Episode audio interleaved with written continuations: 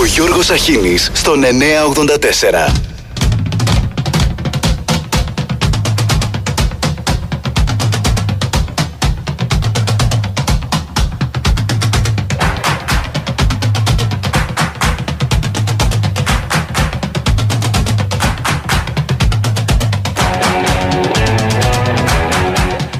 Καλημέρα, καλημέρα. Φτάσαμε στην Πέμπτη, 10 ο μήνας. Εχθές δεν, εχθές δεν είχαμε ενημέρωση. Κοιμηθήκατε καλύτερα, φαντάζομαι. Δεν είχαμε ενημέρωση ίσως σε μία από τις σημαντικότερες ημέρες από πλευράς κινητοποιήσεων πανελλαδικά. Η αλήθεια είναι ότι μετά από πολλά χρόνια κόσμος και κοσμάκης βγήκε στους δρόμους. Και κόσμος και κοσμάκης πήγε στην εργασία του κανονικά. Θα το πω για τα μίντια. Άκουγα σε κάτι με σημερινές εκπομπές. Α, εμείς δεν είμαστε δημοσιογράφοι, κάνουμε μία ψυχαγωγική εκπομπή. Συγγνώμη, η απεργία χθες ήταν των δημοσιογράφων. Δεν ήταν για όλους. Δεν ήταν πανεργατική, πανδημοσιοϊπαλληλική, πανιδιωτικό υπαλληλική κτλ. Τι άλλο θα ήταν αυτό; Και μέσα στην ψυχαγωγία δώσ' του και ενημέρωση. Κοινώς οι τηλεπερσόνες που βγήκαν, όσοι βγήκαν όπου βγήκαν, βγήκαν γιατί κατάλαβαν ότι η απεργία ήταν των δημοσιογράφων. Καταλάβατε; Είναι το κουμπί για να λειτουργήσει ο μηχανισμός. Εν πάση περιπτώσει, από την εικόνα με το πι της Αλέκας Παπαρίγα που έγινε viral, μέχρι την εικόνα του 17 εργαζόμενου ανασφάλιστου φαίνεται ότι κάτι αρχίζει και κινείται.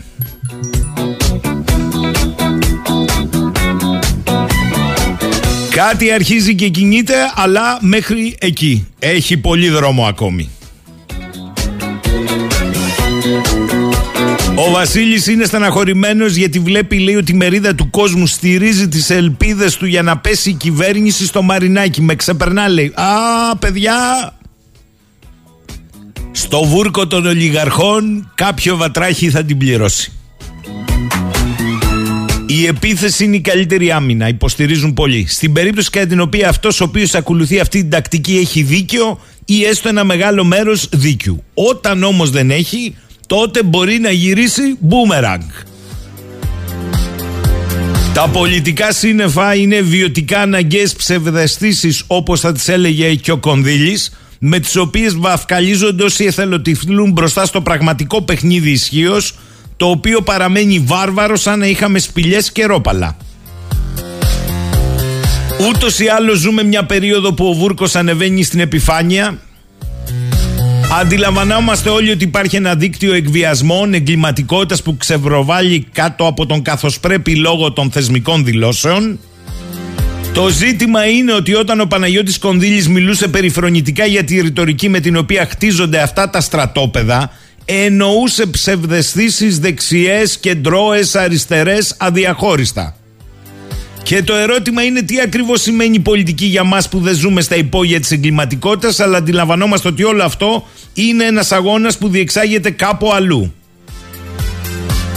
Άρα, Βασίλη, να μην λέμε ότι οι κοινωνικές δυνάμεις περιμένουν κάτι από το Μαρινάκι όπως έχει γραφτεί αυτές τις μέρες. Ο τρόπος με τον οποίο όμως δένονται και κινούνται τα νήματα δεν έχει τίποτα το πολιτικό με τη δική μας έννοια. Με το ζόρι αντιλαμβανόμαστε ποιος κάνει τι και γιατί. Έχουμε ομά επιχειρηματικά συμφέροντα, λίγο πολύ γνωστά. Μετά ακούμε τον Πρωθυπουργό να δηλώνει ότι δεν θα ενδώσει στους εκβιασμούς. Χρειάστηκε να το πει μήπως και το πιστέψει. Η ρόλη του καθενός είναι απόλυτα λέει καθορισμένη. Μάλιστα. Αλλά εγώ θυμάμαι τα συνθήματα με τα οποία κάποιοι ήρθαν στην εξουσία. Και αυτό είναι διαχρονικό. Συνεπώς, παιδιά, το πράγμα μπερδεύει και θα μπερδεύει όλο και περισσότερο.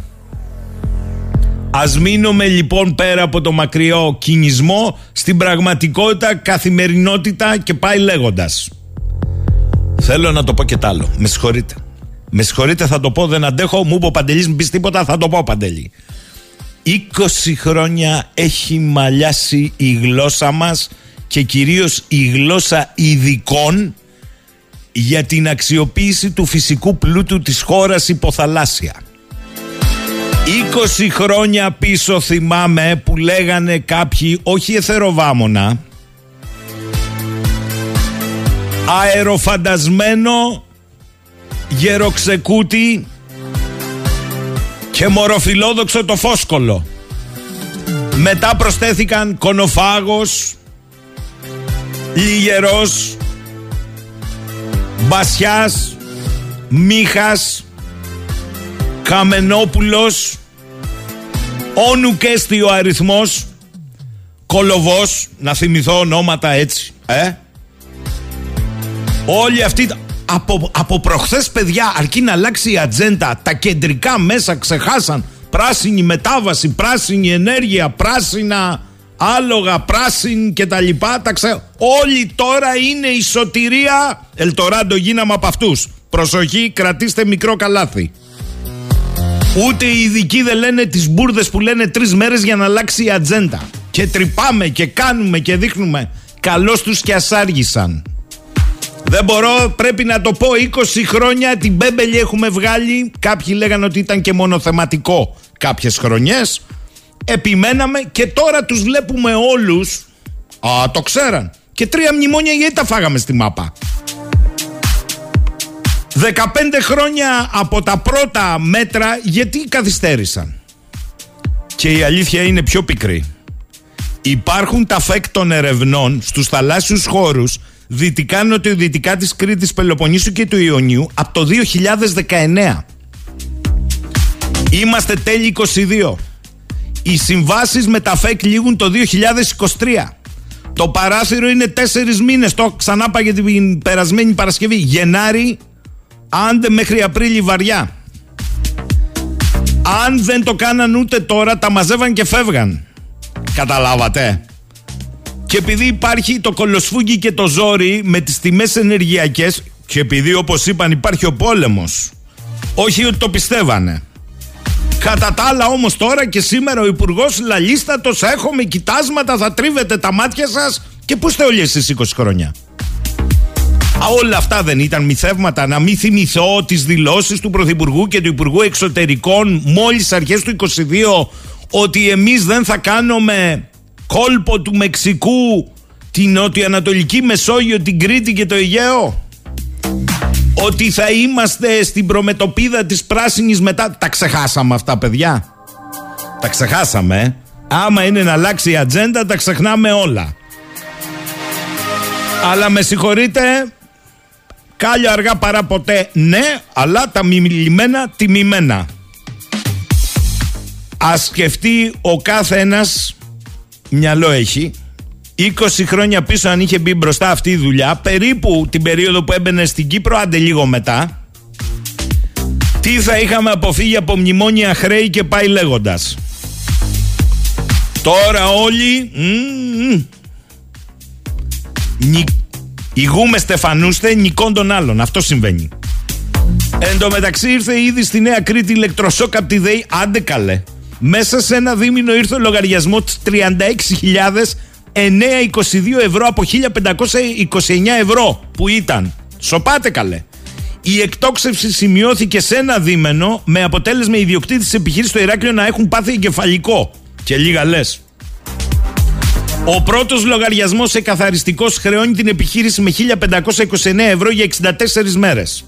Το επόμενο ακριβώς δίμηνο από Αύγουστο ως Οκτώβριο και συγκεκριμένα για διάστημα 57 ημερών, ο λογαριασμός εκτοξεύεται στις 36.922 ευρώ με κρατική επιδότηση, τους το γράφουν κιόλας, πάνω από 23.000 ευρώ.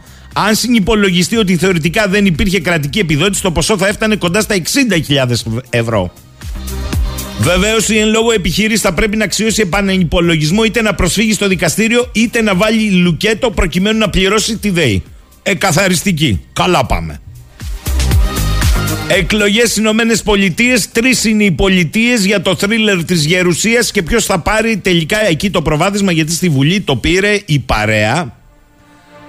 Των Ρεπουμπλικάνων. Στη Γερουσία όμως που είναι κρίσιμο κομμάτι, μάλλον όλα θα κρυθούν στις επαναληπτικές, έχουμε και από αυτές στις Ηνωμένες Πολιτείες, επαναληπτικές, όπου η Τζόρτζια στις 6 Δεκεμβρίου πάει ανάμεσα στους δύο πρωτεύοντες, οι οποίοι δεν συγκέντρωσε ουδής εκ των δύο το 50 συν 1.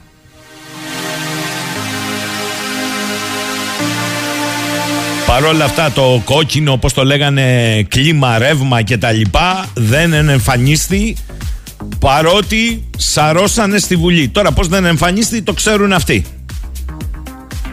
Καλημέρα στο Μάνο. Ο Τάκης μου λέει αν τα είχαμε βγάλει πριν 20 χρόνια τώρα θα είχαν εξαντληθεί. Καλά Τάκη μου, εντάξει. Εντάξει. Καταλαβαίνω το χιούμορ σου αλλά καταλαβαίνεις και την πίκρα.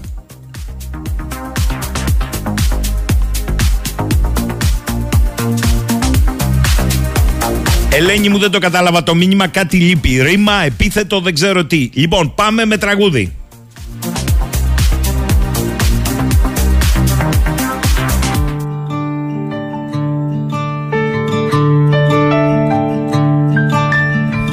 Μπαλωμένε μου καμπούρι, φορτωμένο σαγαϊδούρι, τα πλήτα μας κουτέντε, πλένεις πάνω στο μπερδέ με ένα γυάλα φέρνεις γυρά την ξυπολίτη μας μοίρα. Καραγκιόζη με λες το χορεύεις και το κλαις. Και γέλαμε για φαντάσου την ολοφώτη σκιά σου που ανεβαίνει αγαθά το δικό μας Γολγοθά και γέλαμε ποιον γέλαμε Τη ζωή μας ξεγέλαμε. Μη φωτίσει και φάνει Του μπέρντε μας το πανί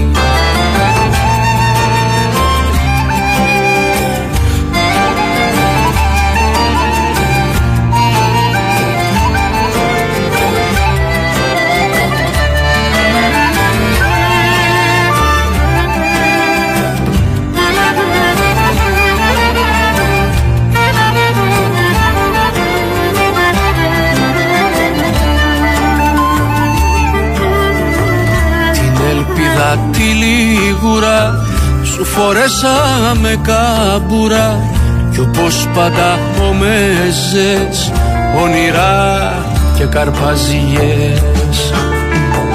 Μα τα γέλια σας σκορπάνε Την παραστάση αρχίνανε Οι ζωές μας ημούντες Και του κόσμου ο μπερντές σου την ολοφώτη σκιά σου που ανεβαίνει αγαθά το δικό μας κορμόθα και γέλαμε ποιον γέλαμε τη ζωή μας ξεγέλαμε μη φωτίσει και φάνη του μπέρντε μας το πανί. Και γέλαμε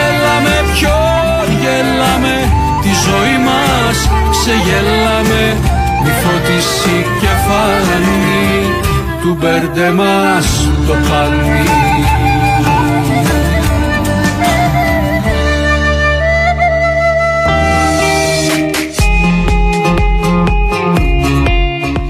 Λοιπόν, ακούσαμε ένα εξαίσιο νέο τραγούδι του Μπερντέμα στο Πανί. Μουσική και φωνητικά, Λευτέρης Μέρος. Στίχη Φάνης Καβαδάς Απίστευτο τραγούδι, πολύ δυνατό Και σας λέμε να το βάλετε στο καλεντάρι σας Στις μέρες που διάγουμε κουμπώνει μια χαρά Λέει ο Βασίλης καλημέρα Ψάξε να δεις ποιοι έχουν επενδύσει σε μεταφορά φυσικού αερίου LNG και θα λυθούν αρκετές απορίες για τη μη αξιοποίηση των δικών μας κοιτασμάτων. Βρε Βασίλη, και γιατί να ψάξω ποιοι έχουν επενδύσει στη μεταφορά φυσικού αερίου LNG. Ψάξε εσύ, Βασίλη μου, ποιοι εισαγάγουν χρόνια, ποιοι είναι οι κομπραδόροι στη χώρα που μας έχουν στο εισαγόμενο φυσικό αέριο. Ρωσικό, αζερικό, καταριανό κτλ. Ρωσικό κατά βάση. Ψάξε να δεις ποιοι τόσα χρόνια μας έχουν τρελάνει με την εισαγόμενη κατασκευή ανεμογεννήτριας Ψάξε να βρεις το χρηματιστήριο γιατί κλείνουμε με φυσικό αέριο εισαγόμενο και θα σου λυθεί απορία. Δεν χρειάζεται να πας στο LNG, να φτάσεις δηλαδή μέχρι τους εφοπλιστές. Θα φτάσεις και εκεί κάποια στιγμή. Αλλά έχει υπόψη σου ότι και το δικό μας να βγάλουμε αγωγή δεν υπάρχουν ακόμη. Μη δεις και εκεί να αναλαμβάνουν τα LNG. Οπότε είναι βαθύτερο το θέμα. Ο Νικόλας λέει: Επειδή σε αυτή τη χώρα γίνεται πάντα ό,τι θέλουν κάποιοι άλλοι, δυσκολεύομαι να πιστέψω πως πήραν απόφαση οι δικοί μας από μόνοι τους να βγάλουν υδρογονάνθρακε. Επειδή λοιπόν κανείς άλλος δεν κουνήθηκε παρά μόνο ο Μητσοτάκης και αυτό επειδή στριμώχτηκε άγρια, μάλλον πρόκειται απλά για πυροτεχνήματα ώστε να στρέψουμε αλλού την προσοχή μας. Αλλά ακόμη και αν βγάζαμε κάποια στιγμή, πιστεύει κανείς πως θα ωφεληθούμε έστω και λίγο ή πολύ. Πότε έγινε αυτό ξανά στη χώρα, να μου πει κάποιος, μήπως εγώ ζω αλλού. Νικόλα, έχεις πολλές αλήθειες, αλλά να ξεκαθαρίσουμε και μερικά πράγματα. Προφανώς αυτοί που θέλουν να δουν αν έχουν υδρογονάνθρακες είναι αυτοί που λύγει το ερευνητικό συμβόλαιο. Το είπα, δεν το κατάλαβες. Είναι οι εταιρείες. Λύγει το ΦΕΚ του 19 το 23. Τελεία και παύλα. Αυτοί είναι που ανάψαν το πράσινο φως και οι χώρες που είναι από πίσω. Εμείς τώρα που στριμωχτήκαμε και για να αλλάξουμε ατζέντα και γιατί δεν βγαίνει αλλιώς ο παράς, είπαμε, είπαμε να φύγουμε από την πρωτοπορία της πράσινης μετάβασης την οποία η Ευρώπη τα έχει κάνει μαντάρα με το βίο τρόπο που πήγε να το κάνει αλλά θέλω να σου πω ότι ακόμη και αν πάει το μείζον κέρδος σε άλλους, ωφελείς ως χώρα διότι θα ρίξει τις τιμές. Μπορείς να καταλάβεις τη διαφορά εισαγόμενου φυσικού από το δικό σου. Αν μπορείς να την καταλάβεις, θα καταλάβεις πολλά. Ο Αλέξανδρος λέει καλημέρα σε όλους οι κομματατζίδες που μας πήγαν σε μνημόνια θα λογοδοτήσουν, αυτοκτόνησαν και καταστράφηκαν άνθρωποι. Είναι η, φυσι... η ηθική αυτούργη σε εγκλήματα. Για τους υδρογονάνθρακες ήξεραν όλοι πριν από πολλά χρόνια Πολλοί αν όχι όλοι έκαναν περιουσίες για να κάνουν το κορόιδο. Γαπ, καπάγκαλος και βάλε. Αλέξανδρε όλοι ήξεραν. Αλλά ο μεταπράτης έπρεπε, οι μεταπράτες έπρεπε να κερδίζουν. Κατά συνέπεια όσοι τους έλεγαν ψάξτε ήταν θεροβάμονες, ήταν γραφικοί, δεν ξέραν τι τους γίνεται, ήταν ραμολιά. Έξι χρόνια ο Φόσκολος βάδιζε μόνος και με βρισιές. Να τα λέμε αυτά για να θυμόμαστε. Ξαφνικά τρεις μέρες τώρα όλοι έχουν ανακαλύψει τη Λιδία Λίθο. Ε, φοβερά πράγματα.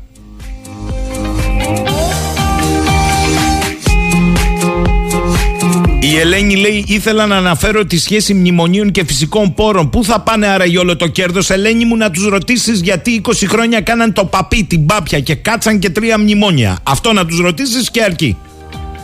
Με τραγούδι στο πρώτο διάλειμμα της ημέρας.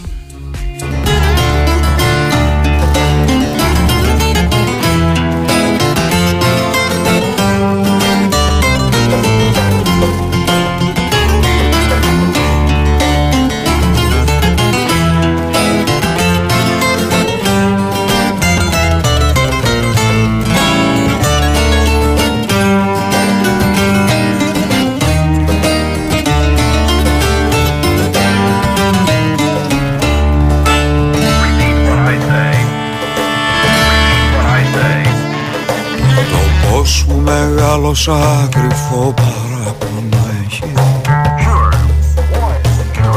Η θάλασσα δεν δέχτηκε το χώμα του να βρέχει.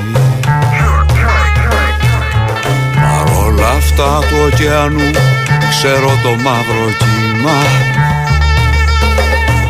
Σε πάει σαν στο βυθό, σε πάει και στην Κίνα. Και στην Αμερική μαζί με τη Μαρίκα το Δούσια το Κωστή Αχ και στην Αμερική μαζί με τη Μαρίκα το Δούσια το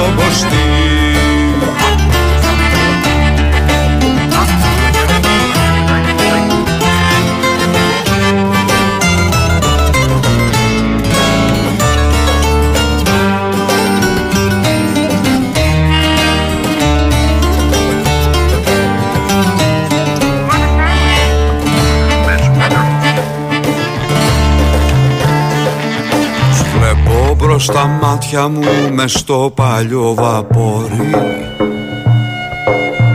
Σα στρίδια στο κατάστρωμα οι μετανάστες όλοι. Βουβές γυναίκες άλλαλες που δύναμη αναβλήσουν. Παιδάκια που δεν νιώθουνε το δρόμο που βαδίζουν. Α, τα χρόνια τα παλιά βαριά φορτία φεύγαν για την Αμερικά. Τα χρόνια τα παλιά βαριά φορτία φεύγαν για την Αμερικά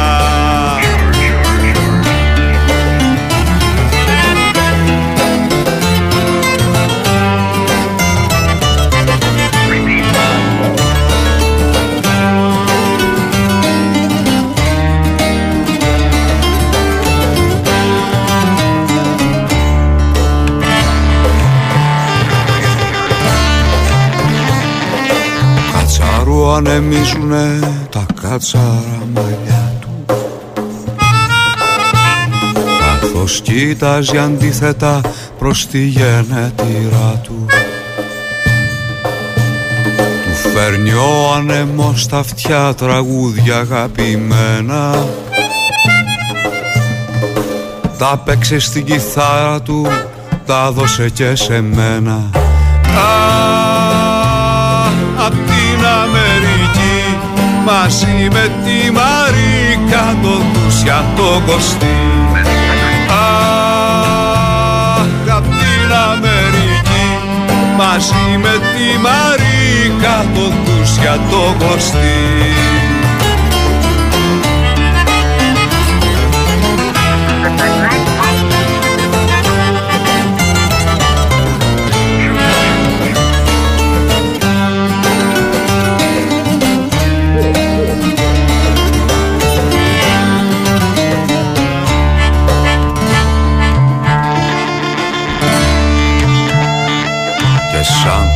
κουρέλο βαρκό αδειάσει στο λιμάνι. Κι αλλιώς να πεθάνουνε τη δίψα δεν θα σβήσουν. Αχ, στην Αμερική Ελλάδα σαν άγριο πορτόφι τρωσες και εκεί. Αχ, στην Αμερική Ελλάδα σαν άγριο πορτόφι τρωσες και εκεί 10 και 35. Φαίνεται ότι η χθεσινή συμμετοχή του κόσμου τσούζει. Δεν εξηγείται αλλιώς. Λέει εδώ Σπύρος, τι καταφέρατε λέει με την απεργία. Πέσαν οι τιμές, φθήνει το πετρέλαιο, αυξήθηκαν οι μισθοί, χτυπήθηκε το κεφάλαιο. Η μεγάλη επιχειρηματική ομίλη, τίποτα από όλα αυτά, είστε απλώς παρτάλια που ζείτε στον κόσμο σας. Εντάξει, Σπυράκο μου, έχεις δίκιο. Να κάτσουμε στο σπίτι με την επιδότηση και το καλάθι του νοικοκυριού. Έχεις απόλυτο δίκιο.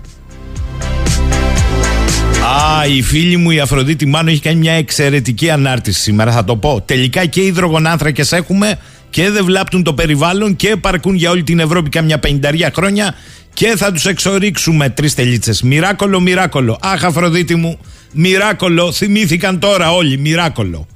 Ο Σιμεών, καλημέρα. Είναι η ηρωνία ότι το κόστος για το χαρτί υγείας έχει φτάσει στα ύψη επί ημερών Υπουργού Ανάπτυξης Άδωνη Γεωργιάδη. Η Πολίνα, καλημέρα από την Πάρο. Δεν πρόλαβα να συγκρατήσω, λέει, τα στοιχεία του τραγουδιού. Είπαμε, του μπερντέμα στο πανί. Λευτέρης μέρος είναι νέο τραγούδι, εκπληκτικό Πολίνα μου. Ο Νικόλας, εγώ όλα τα κατάλαβα, όμως αυτό θα συνέβαιναν σε μια φυσιολογική χώρα, όχι στην Ελλάδα. Αυτό που λέω είναι πως η απόφαση να γίνει ό,τι γίνει είναι μόνο κάποιων επιτελικών κυβερνητικών και όχι για να γίνουμε ανεξάρτητοι ενεργειακά. Κανείς άλλος και ενώ ο ξένος παράγοντας, μάλλον δεν έχει συνενέσει σε αυτό, γιατί αν ο ξένος παράγοντας ήθελε να βγάλει κοιτάσματα στη Μεσόγειο, θα το είχε κάνει ανεξάρτητα από τη θέληση κάποιον εδώ. Οι ερευνητικές γεωτρήσεις θα γίνουν όπως λένε τα συμβόλαια και μετά θα ξαναβαλτώσουν όλα. Αυτή είναι η άποψή μου, λέει ο Νίκος. Άμα τους βγει το ερευνητικό των εταιριών, δεν τα αφήνουν αυτές, Νικόλα. Λεωνίδας, καλημέρα. Λέτε μετά τις εκλογές να ξεχαστούν οι έρευνες και το αέριο και όλα αυτά; Επαναλαμβάνω, άμα βρεθεί για τώρα είναι έρευνα. Ξέχασέ το. Αλλά Λεωνίδα, εδώ είμαστε. 20 χρόνια εδώ. Θα επιμένουμε. Λοιπόν, πολλοί λένε ότι όλα αυτά γίνονται για να αλλάξει η ατζέντα που είναι υποκλοπές, παρακολουθήσεις κτλ. Το θέμα βεβαίως, όπως καταλαβαίνετε, έχει πάρει απροσδιόριστες εκτάσεις, προεκτάσεις εντός εκτός χώρας. Και είπα εγώ σήμερα, να απευθυνθούμε σε έναν άνθρωπο που το ξέρει καλά, όχι μόνο ως διευθυντής ερευνών της CP Consulting Μέτρα τη, Μοσα, τη Μασαλία, αλλά και ως εμπειρογνώμονας του Ευρωπαϊκού Κοινοβουλίου, ειδικός σε θέματα υπηρεσιών, πληροφοριών, δομών, χωρών, κράτους, παρακράτους, μυστικών υπηρεσιών κτλ. Είναι ο κύριος Κωνσταντίνος Πικραμένος. Δεν τον ζήτησα μόνο γι' αυτό, αλλά με αυτό θα ξεκινήσω που είναι της επικαιρότητας. Καλημέρα, κύριε Πικραμένε. Καλημέρα Γιώργος Σαχίνη, καλημέρα στους ακροατές σας. Ε, δεν είναι 12 ώρες που έχω επιστρέψει από Αυστραλία, οπότε με βρίσκεις και σε μια φάση λίγο jet lag όπως λέμε. Α. Στην οποία Αυστραλία, να το πω γρήγορα για να περάσουμε στα θέματα Για πες μου, ε, οι Έλληνες της Αυστραλίας ενδιαφέρονται για το ε, πακέτο εθνικών θεμάτων κτλ. Για όσοι παρακολουθούν την εκπομπή σου και βρίσκονται χρόνια τώρα στην Ομογένεια, νομίζω θα συμφωνήσουν με το αυτονόητο. Υπάρχει μία άλλη Ελλάδα έξω ε, Γιώργος Σαχίνη η οποία διαθέτει όχι όλοι αλλά κάποια σημαντικά κομμάτια και τους οικονομικούς πόρους και τις διασυνδέσεις για να βοηθήσουν, για να βοηθήσουν σε πολλά επίπεδα. Υπάρχει όμως αυτός ο καημός που λέει ότι από το Εθνικό Κέντρο είτε αυτό λέγεται Αθήνα είτε λέγεται Λευκοσία αναφέρομαι στην ομογένεια των Κυπρίων δεν υπάρχει ο μπούσουλας, δεν υπάρχει αυτό που λέμε δώστε μας την κατεύθυνση και αφήστε τα υπόλοιπα σε μας διότι υπάρχει δίψα για ενημέρωση. Οι περισσότεροι για να καταλάβεις δεν παρακολουθούν πλέον τηλεόραση. Μέσα από το YouTube και τα κοινωνικά δίκτυα προσπαθούν να ενημερωθούν. Πολλοί μάλιστα μου είπαν κύριε Πικραμένε σας παρακολουθούμε μέσα από τις παρεμβάσεις σας στα, στα διάφορα κανάλια των YouTube. Τέλος πάντων, αυτό που βλέπουμε ότι έξω υπάρχει μία ακμή και βλέπουν ότι μέσα υπάρχει μία παρακμή. Πόσο μάλλον με αυτή την υπόθεση των υποκλοπών.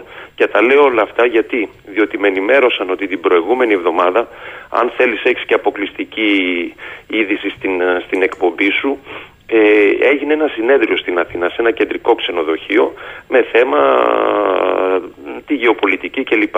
Στο συνέδριο αυτό λοιπόν στην Αθήνα συμμετείχε ο κύριος Θάνος Ντόκος ο οποίος είναι ο σύμβουλος εθνικής ασφάλειας του Έλληνα Πρωθυπουργού και ο οποίος ανακοίνωσε στους ε, παρευρισκόμενους ότι η Ελλάδα η κυβέρνηση δηλαδή έχει ήδη καταρτήσει, εγώ δεν το ήξερα, τώρα το έμαθα πριν από 10 λεπτά, ε, τη στρατηγική εθνικής ασφάλειας, η οποία έχει εγκριθεί από την κυβέρνηση και θα δημοσιευθεί τις επόμενες μέρες ή εβδομάδες. Ε, είναι είδηση νομίζω, αποκλειστική. Βεβαίως και είναι είδηση, αλλά τι πάνε ναι. η κυβέρνηση έχει καταρτήσει ναι, ναι, το είπε, το είπε δημόσια, με ενημέρωσαν πριν από 10 λεπτά άνθρωπος ο οποίος συμμετείχε, συμμετείχε γιατί και ο ίδιος πήρε το λόγο, ήταν προσκεκλημένος, αν θέλεις, επίσημα. Υπάρχει επίσημη στρατηγική εθνικής ασφάλειας, το, το ανακοίνωσε σε ανθρώπους που είχαν έρθει από το εξωτερικό.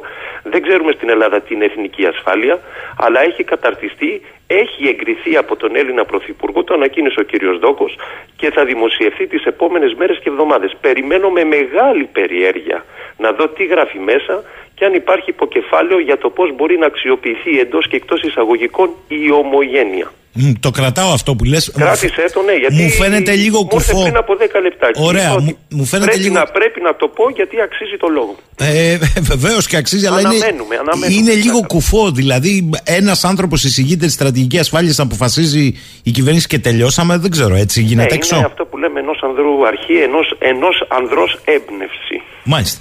Λοιπόν, Χωρίς να υπάρχει βέβαια Συμβούλιο Εθνικής Ασφάλειας, έτσι. Α, αυτό είναι άλλο μεγάλο θέμα ε, ναι. που το έχετε θέσει. Περιμένω να δω λοιπόν τι γράφει μέσα. Νομίζω ότι όλοι θα, θα εκπλαγούμε. Πάμε για, παρακάτω. Για πες μου τώρα, είσαι και εμπειρογνώμονα στο Ευρωπαϊκό Κοινοβούλιο. Όλη αυτή την ναι. ιστορία που παρακολουθήσουν υποκλοπών, παράνομα ναι. λογισμικά spyware, ε, ε, επισυνδέσεις νόμιμες, παράνομες ΑΕΠ κτλ. Ναι. Πώς την προσεγγίζεις; Κοίτα, νομίζω το έχουμε συζητήσει και είχαμε πει ότι ο χρόνος είναι αυτός ή αν θέλεις όταν λέω χρόνος εννοούμε πλέον η δημοσιογραφική έρευνα έτσι διότι σε επίπεδο αστυνομίας δηλαδή διεύθυνσης ηλεκτρονικού εγκλήματος και εισαγγελίας, πάμε σε ρυθμούς χελώνας κάποιος θα έλεγε ότι το κάνουν επίτηδες για να φτάσουμε στις εκλογές δηλαδή μέχρι τότε να καταναλωθεί όλος ο χρόνος να αλλάξει η ατζέντα κλπ.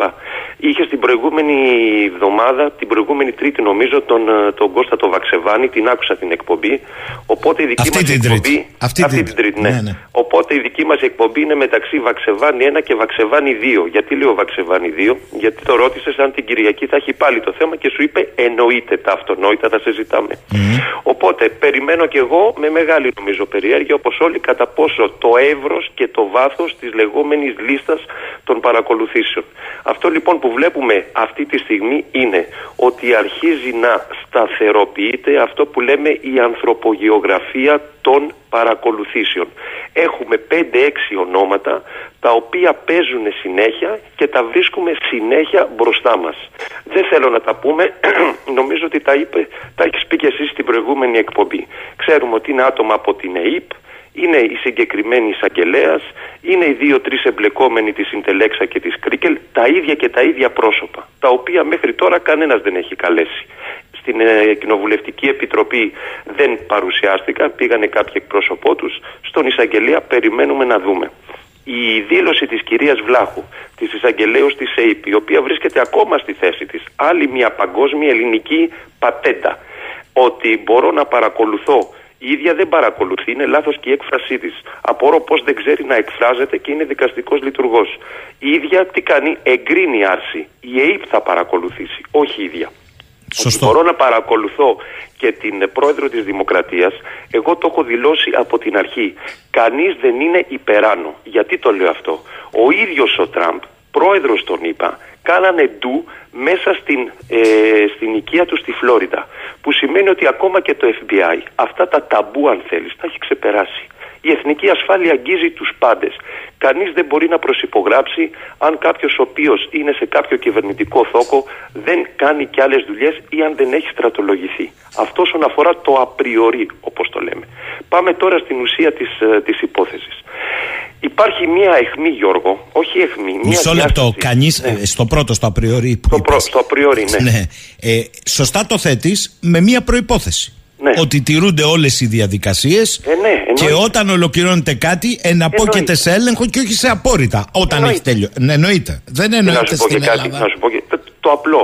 Ακόμα και κάποιος που θέλει, που θα, που, θα αναλάβει, που θα αναλάβει το θόκο του Προέδρου της Δημοκρατίας σε οποιαδήποτε χώρα, γίνεται αυτό, γίνεται αυτό που λέμε το background check.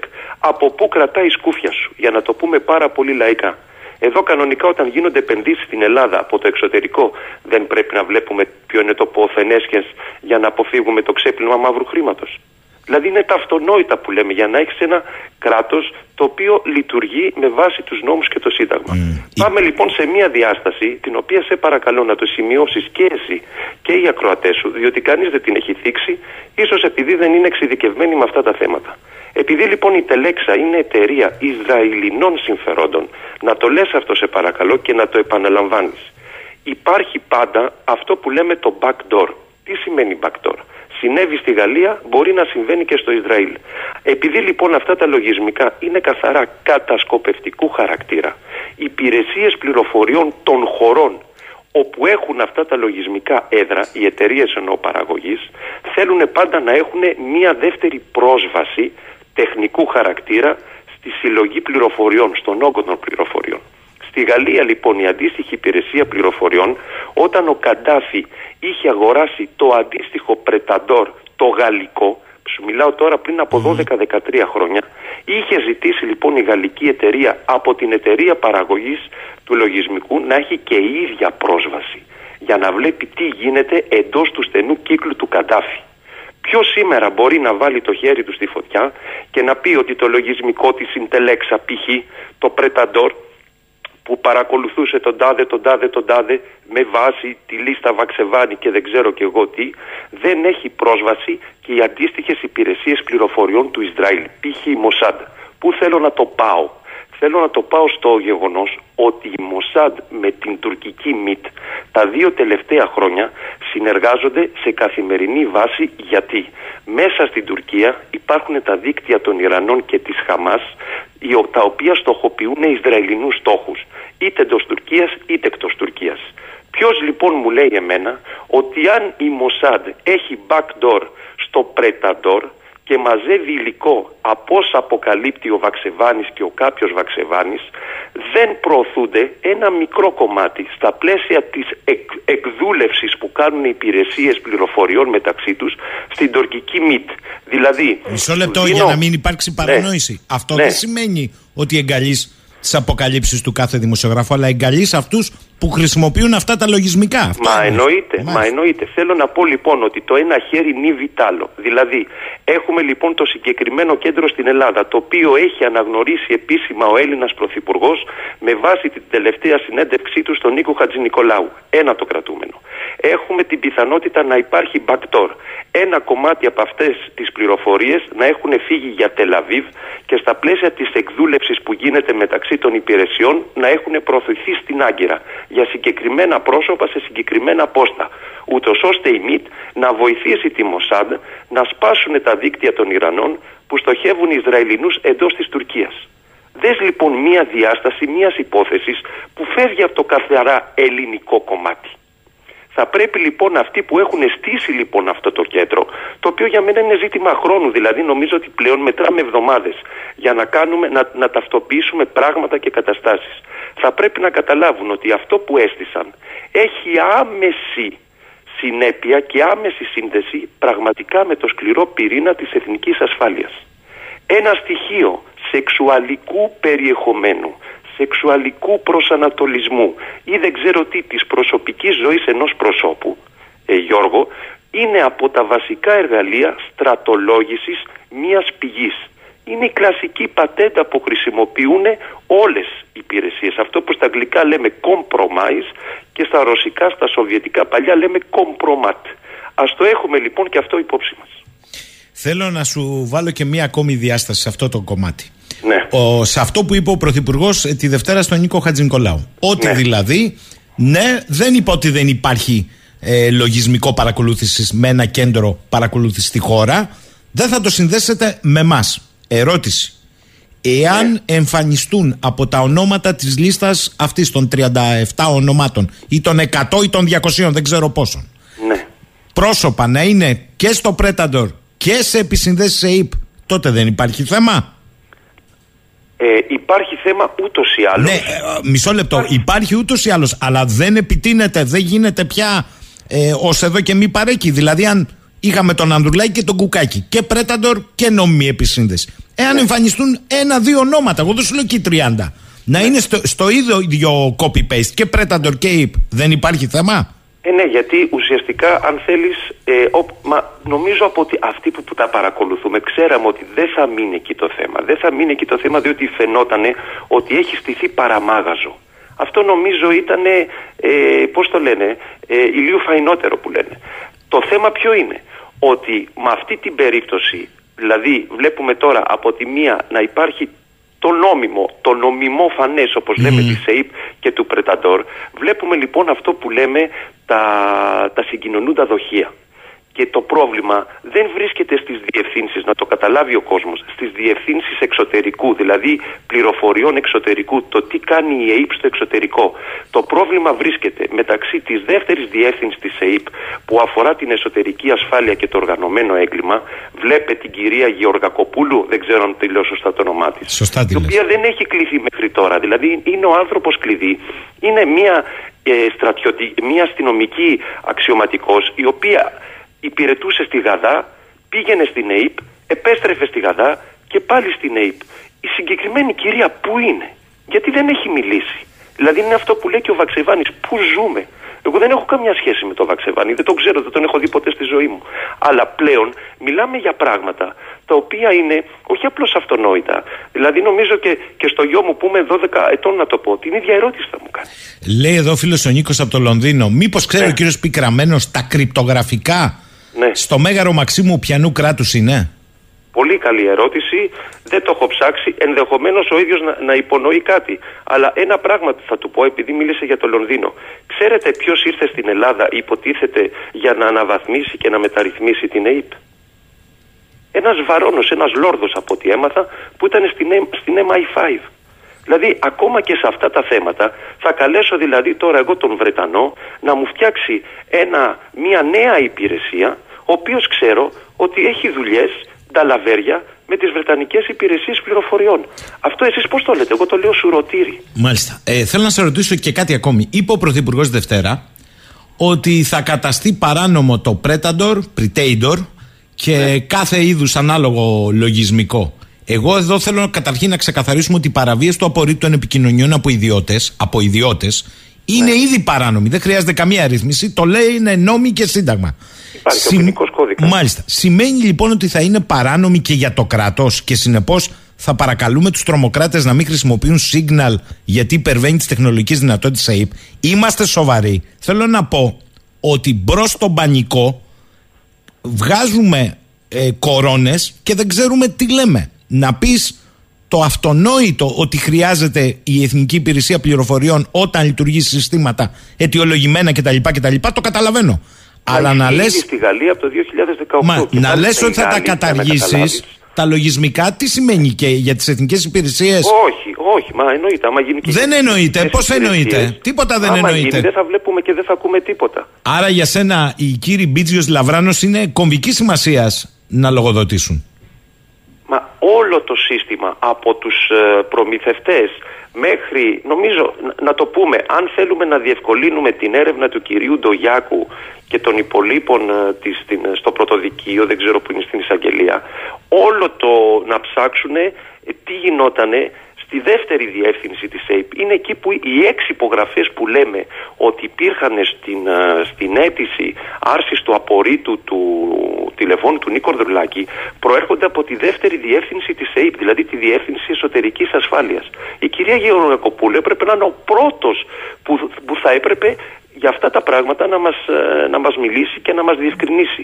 Δεν λέω να τα βγάλουμε όλα στα μανταλάκια γιατί η ΜΙΤ παρακολουθεί αυτή την υπόθεση. Είναι χρυσορυχείο για τη ΜΙΤ. Καλά, στα μανταλάκια μην τα βγάλουμε στις κοινοβουλευτικές. Πώς λειτουργεί η ΕΕΠ εντός. Αλλά αυτά πρέπει να γίνουν και κλεισμένων των θυρών. Μάλιστα. Ε, αυτό δεν γίνεται ούτε και κλεισμένο των θυρών. Πάντως, εγώ κατάλαβα από τις απαντήσεις σας, κύριε Πικραμένε, ότι αν βρεθεί συνάφεια περαιτέρω λογισμικού Predator, Predator και επισυνδέσεων ΕΕΠ για ένα-δύο ακόμη πρόσωπα δεν έχει που να σταθεί ο έχων τη λειτουργία αυτών και την ευθύνη. Τελεία.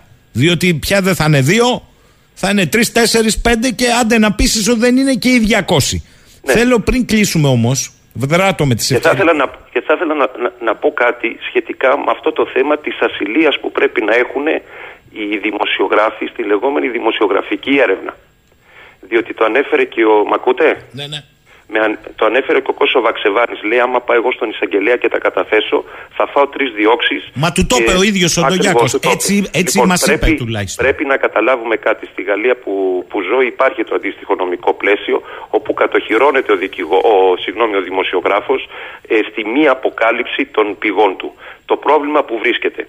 Όταν έχεις στα χέρια σου κατοχή δηλαδή και θέλεις να δημοσιεύσεις ε, δια, ε, πώς το λέμε, διαβαθμισμένα έγγραφα ή παράνομο υλικό το οποίο θίγει την εθνική ασφάλεια, ναι, εκεί θα πρέπει να υπάρχουν κυρώσεις. Δεν μπορούμε δηλαδή να κυκλοφορούν στην πιάτσα ε, διαβαθμισμένα έγγραφα για την εθνική ασφάλεια. Αν όμως οι πληροφορίες που έχεις ή τα έγγραφα που έχεις έχουν να κάνουν με το κοινό έγκλημα ή το οργανωμένο έγκλημα ή αν θέλεις την πρόθεση κάποιων να θίξουν την εθνική ασφάλεια, τότε πρέπει να έχουν ασυλία οι δημοσιογράφοι. Θέλω να πω ότι αν αύριο ο Κώστας ο Βαξεβάνης ή κάποιος άλλος δημοσιεύσει υλικό, ας είναι και υλικό παράνομα αποκτηθέντο, αλλά προκειμένου να προστατευτεί εν δυνάμει η εθνική ασφάλεια, χωρίς να τη θίγει, θα πρέπει οι άνθρωποι αυτοί να μην πηγαίνουν στην εισαγγελέα με 15 δικηγόρους δίπλα τους. Θα πρέπει λοιπόν στην Ελλάδα, ας πάρουν πρωτοβουλία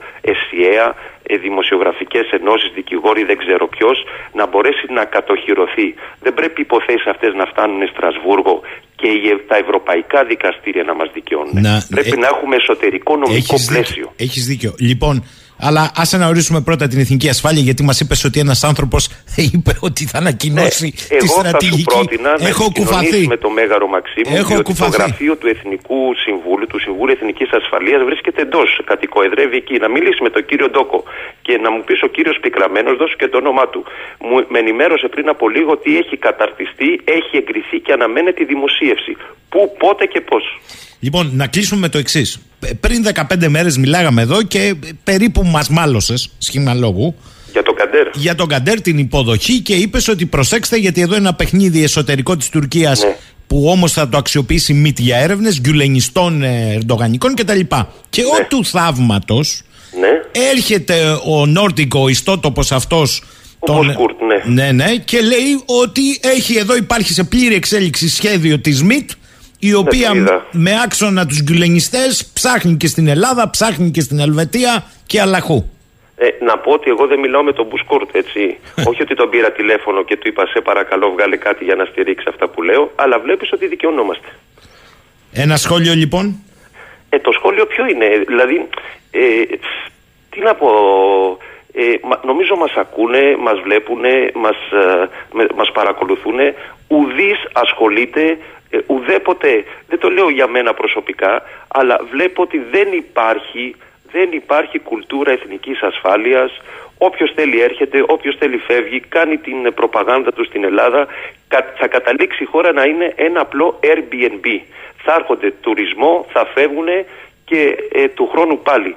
Δεν μπορούμε να λειτουργούμε έξω έτσι. Απέναντί μας έχουμε μια Τουρκία η οποία κινείται, αυτό έλεγα και στους ομογενείς. Όταν μιλάτε με ανθρώπους στην Αυστραλία και σας μιλάνε για την Τουρκία, πέντε πράγματα να τους λέτε. Νέο Οθωμανισμός, παν-τουρανισμός, παν-ισλαμισμός, γαλάζια πατρίδα, εθνικός όρκος. Αυτό υπάρχει απέναντι. Από τότε υπάρχει, υπάρχει η στρατηγική εθνικής ασφάλειας του Θάνου Ντόκου. Περιμένω να τη δω, να καταλάβω περί τίνος πρόκειται. Κώστας Πικραμένος, τον ευχαριστώ για αυτή τη διεξοδική συζήτηση και για την είδηση που εισέφερε. Ναι. Καλημέρα κύριε Πικραμένε, να είστε καλά. Να είστε καλά και εσείς.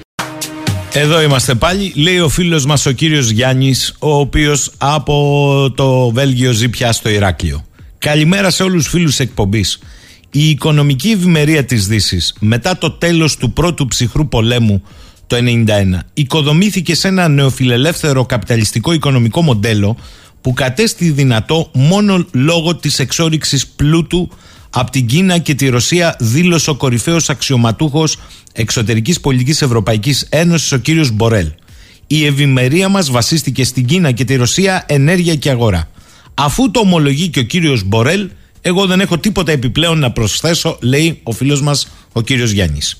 Ο φίλος ο Νικόλας. Ξεκινήσαμε με ανέκδοτο στρατηγικής ασφάλεια, εθνικής ασφάλειας από το Θάνο Ντόκο και το Μητσοτάκι. Όντως είναι κουφό και δεν είναι το πρώτο που έχουμε ακούσει. Αν και τα κουφά δεν ακούγονται.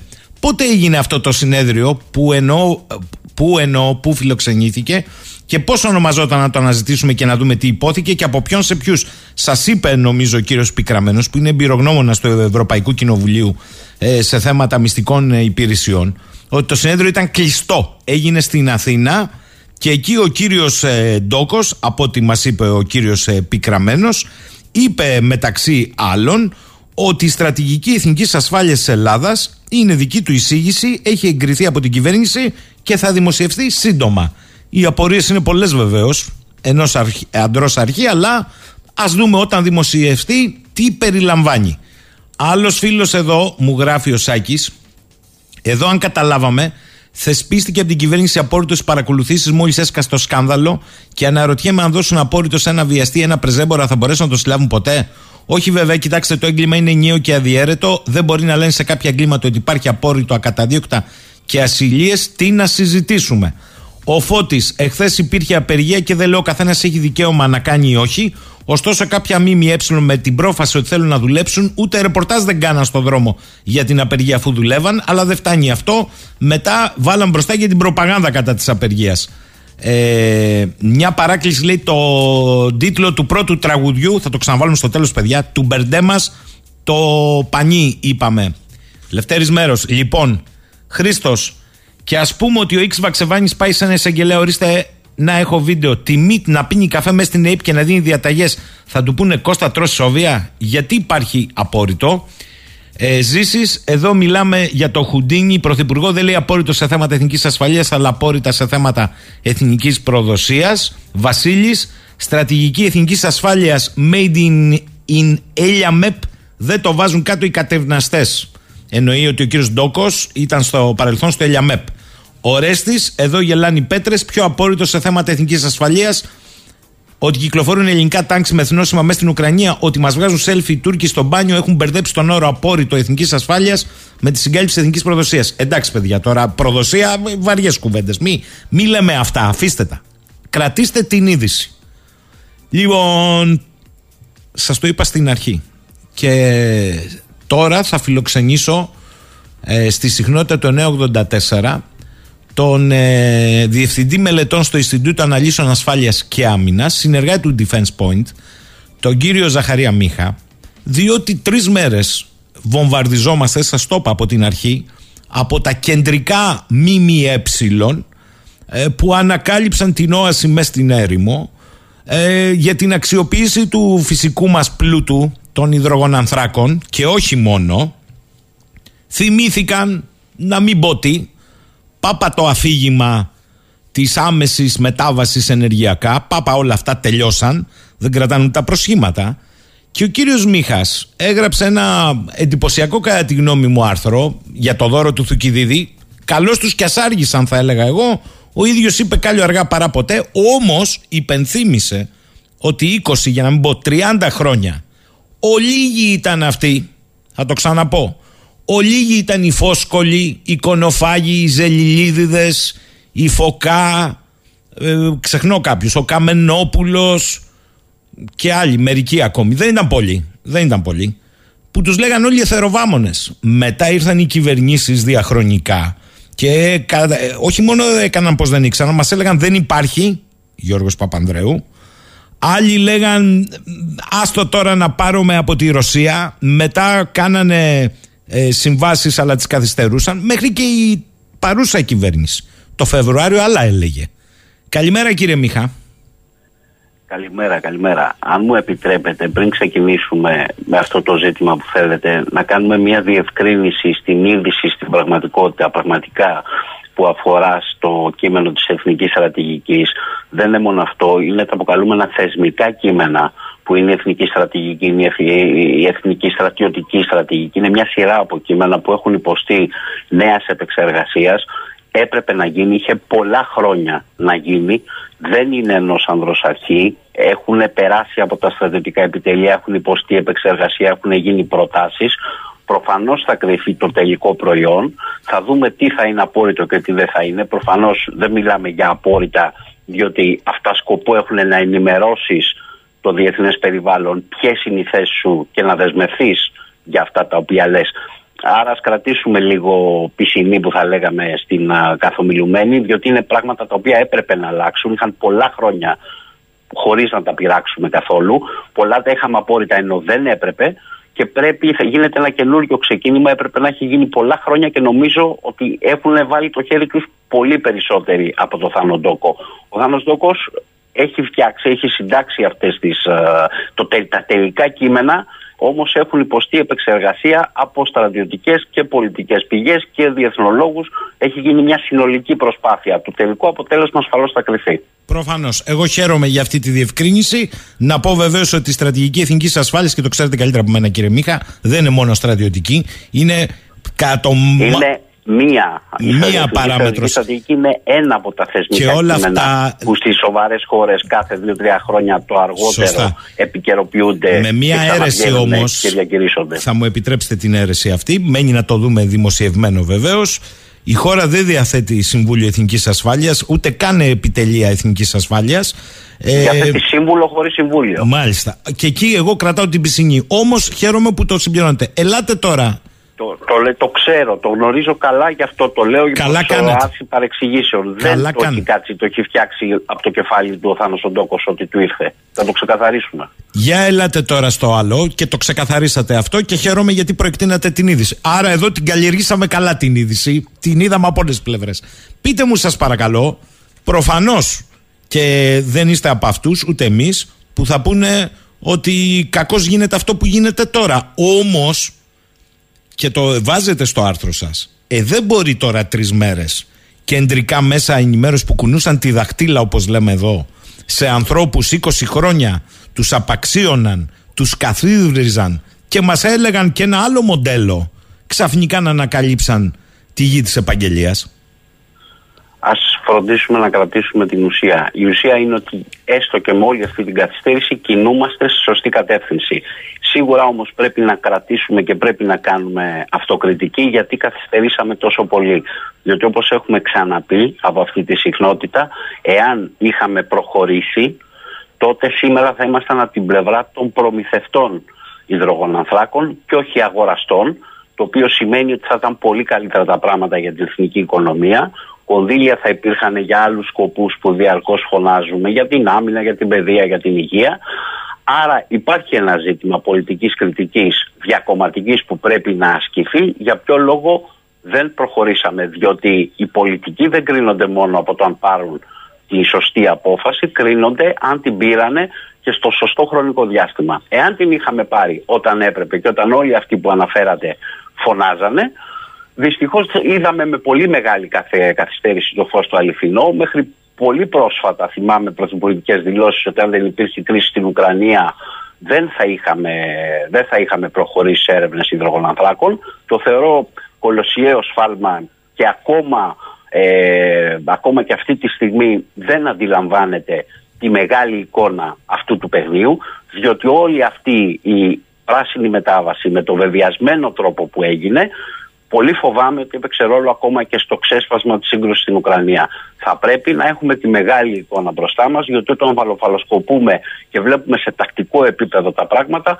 θα την πατάμε συνεχώς και θα τρέχουμε πίσω από τις εξελίξεις. Ε, μου γράφει εδώ πολλοί κόσμος και έχει μία αγωνία. Μήπως όλα αυτά, γιατί όλα παίζουν επικοινωνιακά, είναι για να αλλάξει θεματολογικά η ατζέντα και μετά τις εκλογές ξεχαστούν.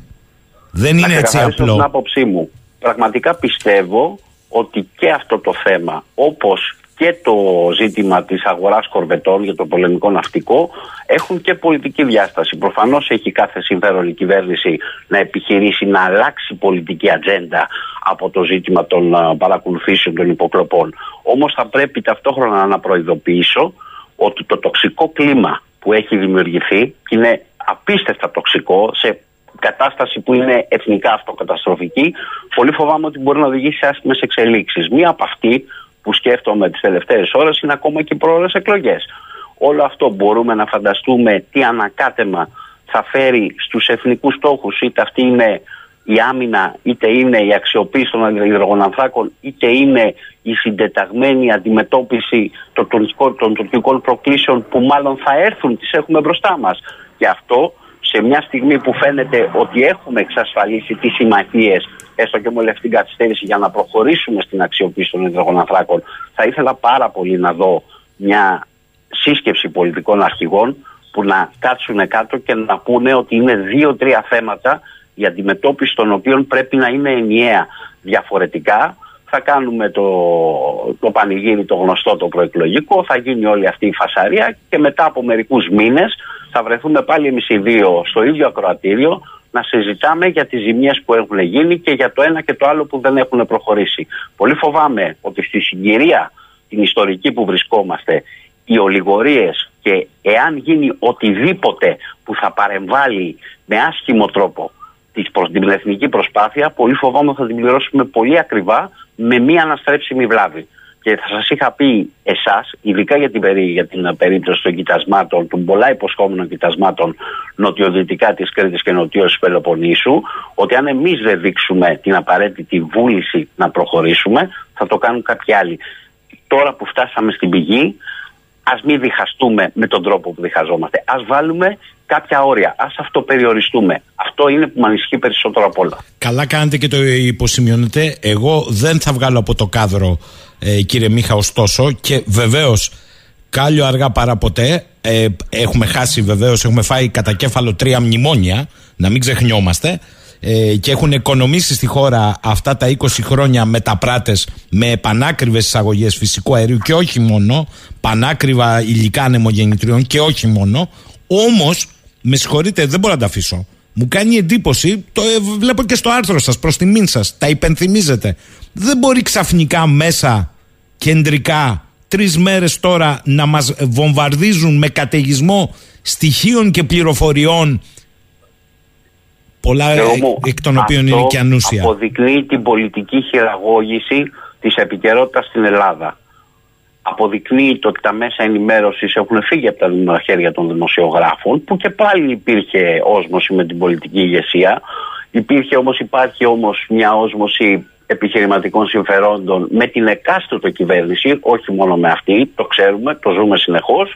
Οπότε ε, κρατάνε το πουγγί στα χέρια, αυτό μεταφράζεται σε διαφημίσεις και σε έσοδα και καταλαβαίνεις ότι αυτό δίνει μια πολύ μεγάλη ισχύ στα χέρια επιχειρηματιών και πολιτικών να ρυθμίζουν την επικαιρότητα. Αυτό βλέπουμε, δεν είναι καινούριο. Προφανώς υπάρχει και πολιτική διαχείριση στο πλαίσιο της προσπάθειας να αλλάξει η ατζέντα. Εγώ θα επιμένω να το κοιτάω από άλλη σκοπιά το πράγμα και να λέω αυτό που πιστεύω το τι θα, τι θα συμβεί εάν δεν υπάρξει κάποιο στοιχειώδης αυτοπεριορισμός από όλες τις πλευρές. Και όταν λέω από όλες τις πλευρές το εννοώ. Είναι απογοητευτική εικόνα που βγάζουμε.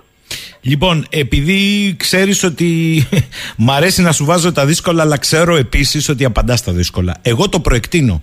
Είμαστε σε φάση ε, έναρξης ε, καταρχής, καταρχάς ερευνών, ερευνών, το τονίζω αυτό, νότια, νότιο-δυτικά της Κρήτης Πελοποννήσου.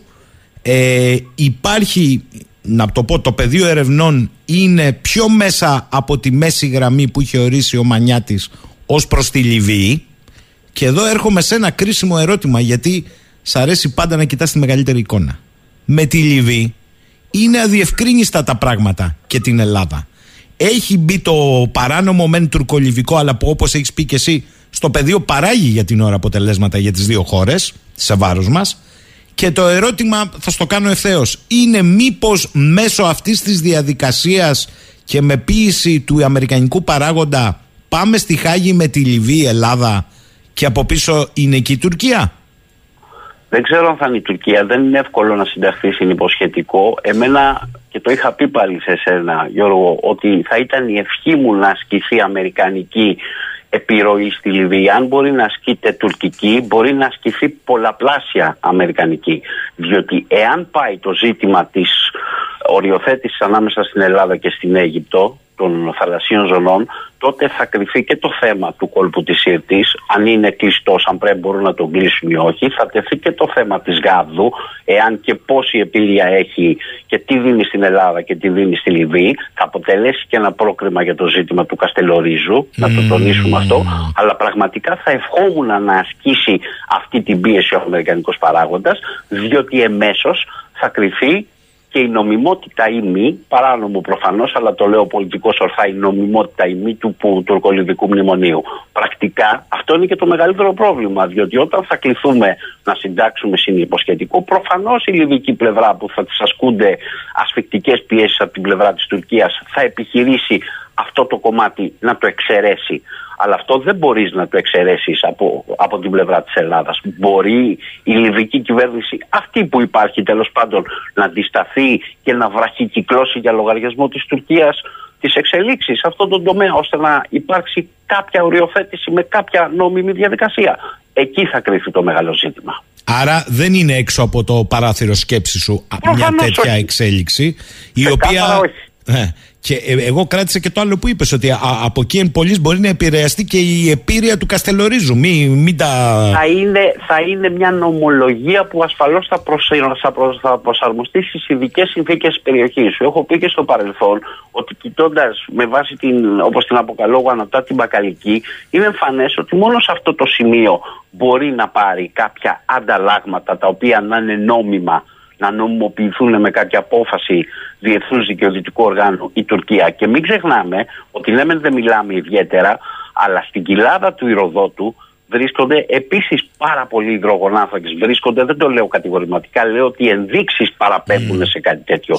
Άρα, εάν υπάρχει ένα τυρί που μπορεί να δοθεί από αμερικανικής πλευράς στην Τουρκία, είναι να της πει ότι κοίτα εκεί πέρα έχεις κάποιο επιχείρημα το οποίο θα κρυθεί και εκεί πέρα με τη στρατηγική της βραχικύκλωσης πυροβολάς στα πόδια σου για τον πολύ απλό λόγο ότι εκεί υπάρχουν κοιτάσματα τα οποία θα μπορούσαν να αξιοποιηθούν και να σε βοηθήσουν στην οικονομία σου και στην, τέλος πάντων στην ενεργειακή σου ασφάλεια και όλο αυτό το πακέτο λόγω του Οθωμανικού σου οράματο να ελέγξεις τα πάντα που δεν θα μπορέσει να τα ελέγξεις γιατί έχεις έχεις συσπυρώσει εναντίον σου το σύνολο των χωρών σχεδόν της περιοχής.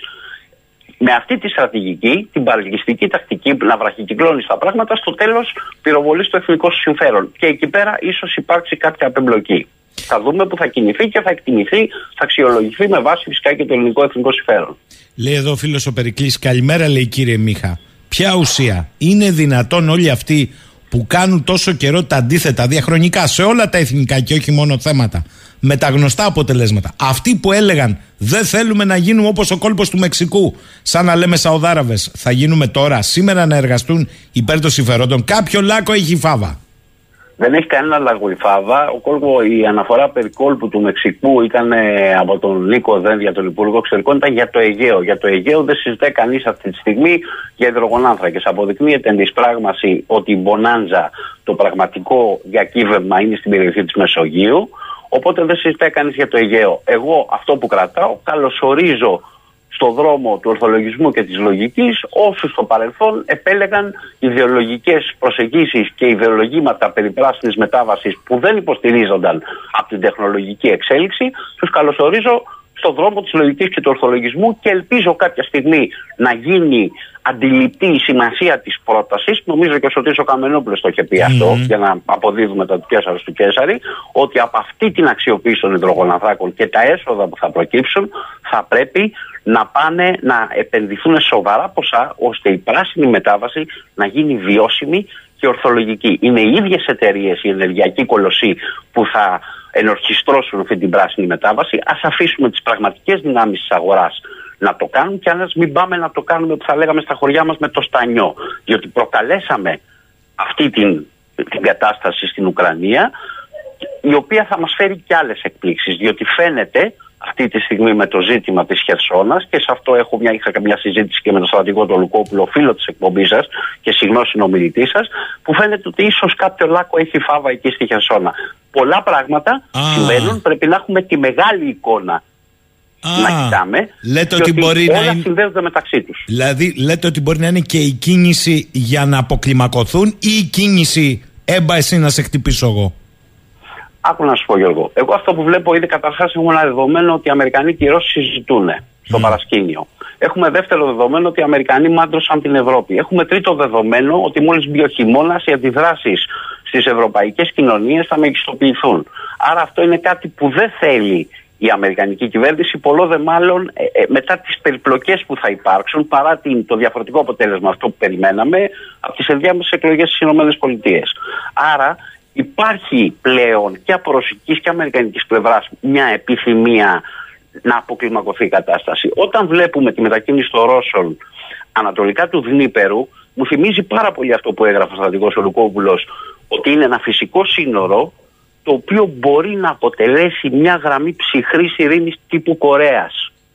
Το, το έχει γράψει ο άνθρωπος και πρέπει σωστό, να σωστό, πιστωθεί. Α το κρατήσουμε. Δεν σημαίνει ότι αυτό συμβαίνει, αλλά υπάρχει ένα ενδεχόμενο να βρίσκονται στο παρασκήνιο διαδικασίες που να οδηγούν σε μια αποκλιμάκωση του πολέμου και μια προσπάθεια διπλωματική εξέβρεση μιας ισορροπίας, μιας λύσης. Το μεγάλο ζητούμενο είναι πώς θα μπορέσουν οι Αμερικανοί να ελέγξουν αυτό που δημιούργησαν. Δηλαδή την Ουκρανική ηγεσία, το Ζελένσκι, με όλη αυτή το, τα οπλικά συστήματα που έχει, με τη ροή οπλικών συστημάτων που έχει από δυτικής πλευράς που του έχουν δώσει τις επιτυχίες στο πεδίο, αλλά έχει διαμορφωθεί μια ισορροπία που θα μπορούσε υπό προποθέσει να οδηγήσει κάπου. Α το κρατήσουμε.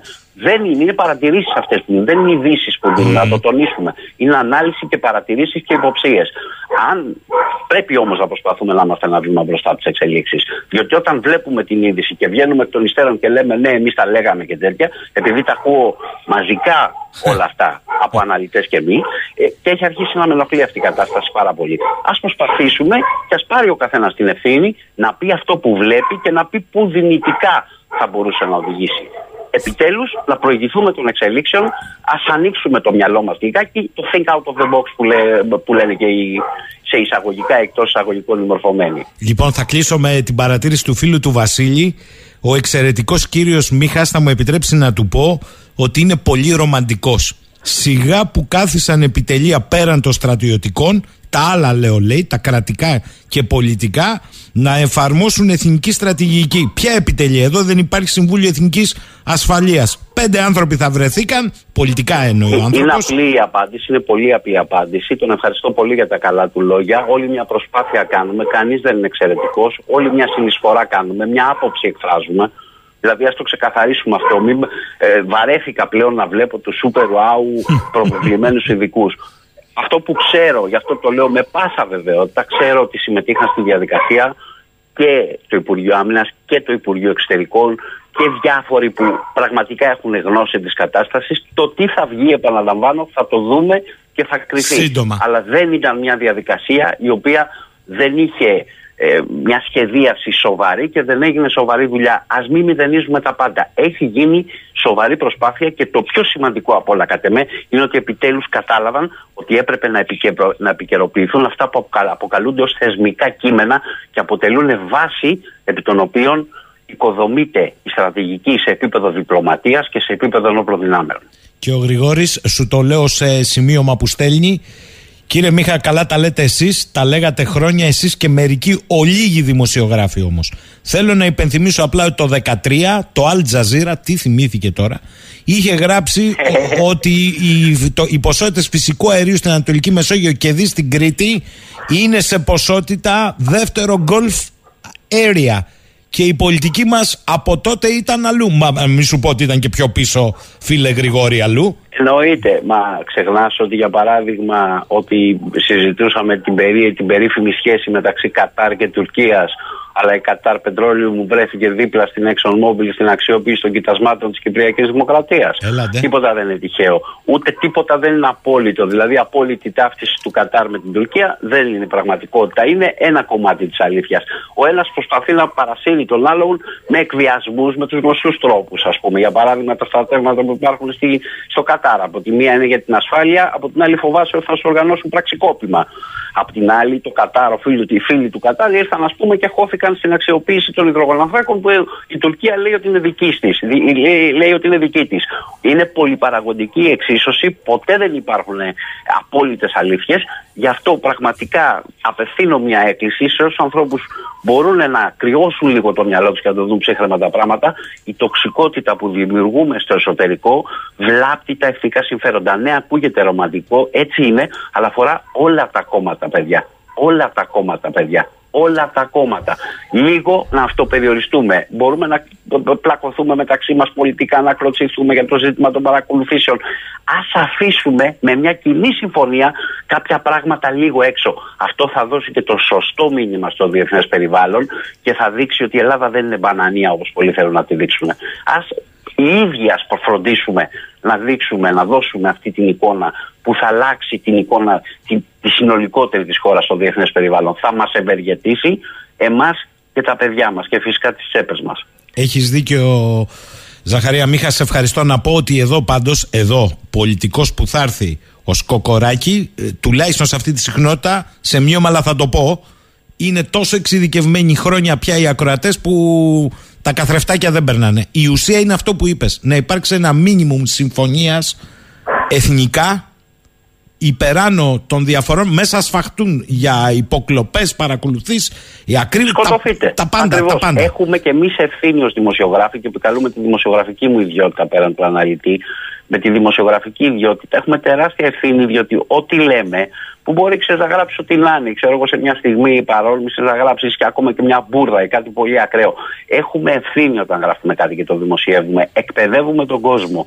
Άρα ας μην θεωρούμε ότι όλοι οι υπόλοιποι θα κάνουν λάθος και εμείς θα κάνουμε σωστά. Όλοι παίζουμε ρόλο, είμαστε συνισταμένες που οδηγούν σε ένα συγκεκριμένο αποτέλεσμα. Και από τη στιγμή που αυτό το αποτέλεσμα δεν είναι αυτό που πρέπει, ας κάνουμε την αυτοκριτική μας όλοι στην κυριολεξία. Αν το κάναμε στοιχειοδός και λέγαμε εντάξει ρε παιδιά, με ακούλπα άνθρωποι είμαστε, κάνουμε και λάθη, αλλά ας δούμε τι θα κάνουμε.